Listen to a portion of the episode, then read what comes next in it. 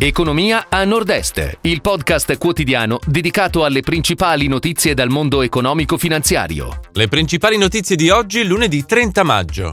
Salone Nautico. Venezia, inaugurazione show sotto la pioggia. Accordo quadro sulle concessioni balneari. Foscarini acquista il 90% della Maurer. Generali, Caltagirone si è dimesso dal CDA. Illycaffè, la nuova AD Scocchia pronta per il piano industriale. Turismo a Rimini, via stagione balneare, numeri da pre-Covid. Olivicoltura, in Friuli Venezia Giulia prospettive positive per il 2022.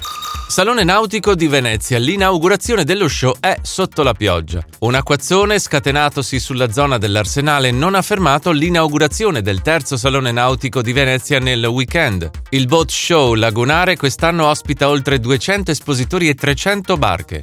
Foscarini acquista il 90% della Maurer. La società veneziana di illuminazioni si rafforza nel mercato internazionale con l'acquisizione della società tedesca fondata da Ingo Maurer, definito il poeta della luce. I due player hanno siglato un accordo per l'ingresso della Maurer all'interno del lab di creatività di Foscarini nel settore dell'illuminazione decorativa di design.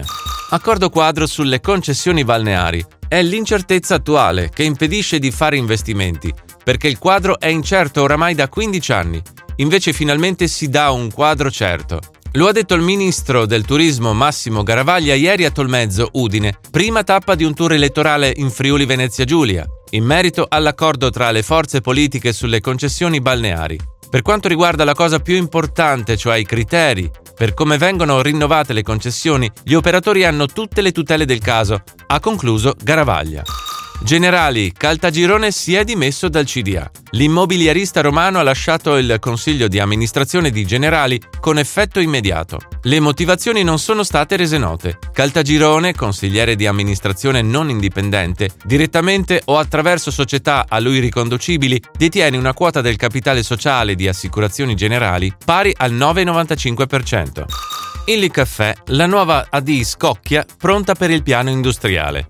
Resilienza e coraggio sono le caratteristiche che un'azienda deve mostrare in questo momento complesso, post-pandemico e di conflitto. A indicarla è Cristina Scocchia, AD di Illycaffè da pochi mesi. L'azienda triestina del caffè deve far fronte ad un aumento del costo di circa il 15%. Turismo a Rimini, via stagione balneare, numeri da pre-Covid. Si è aperta ufficialmente nel weekend l'estate balneare nella Riviera Romagnola, con una presenza turistica in aumento. Si attende il tutto esaurito nel prossimo fine settimana con il ponte del 2 giugno. Secondo le previsioni, il ponte registra già tassi di occupazione alberghiera superiori al 90% e prossimi al 100%, numeri vicini a quelli pre-pandemia. Olivicoltura, in Friuli Venezia Giulia prospettive positive per il 2022.